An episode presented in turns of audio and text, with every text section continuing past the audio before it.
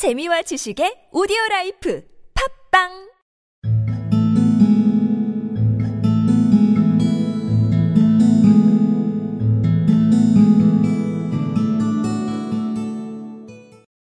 Well, to my surprise and delight, everything was as right as possible. The table was set out ready for me, and Mr. Duncan Ross was there to see that I got fairly to work.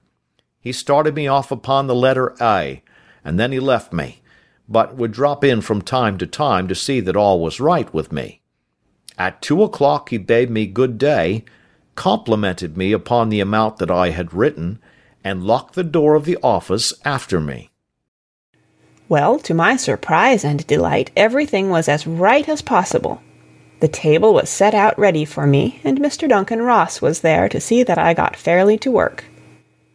He started me off upon the letter A, and then he left me, but he would drop in from time to time to see that all was right with me. At two o'clock he bade me good day, complimented me upon the amount that I had written, and locked the door of the office after me.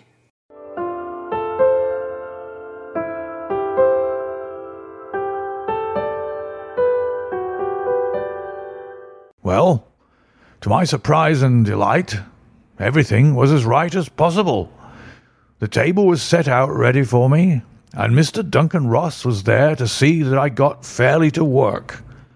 He started me off upon the letter A, and then he left me.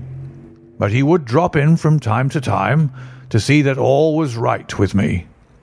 At two o'clock he bade me good day, complimented me upon the amount that I had written, and locked the door of the office after me.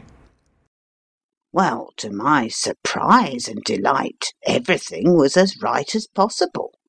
The table was set out ready for me, and Mr. Duncan Ross was there to see that I got fairly to work. He started me off upon the letter A, and then he left me, but he would drop in from time to time to see that all was right with me. At two o'clock he bade me good day, complimented me upon the amount that I had written, and locked the door of the office after me.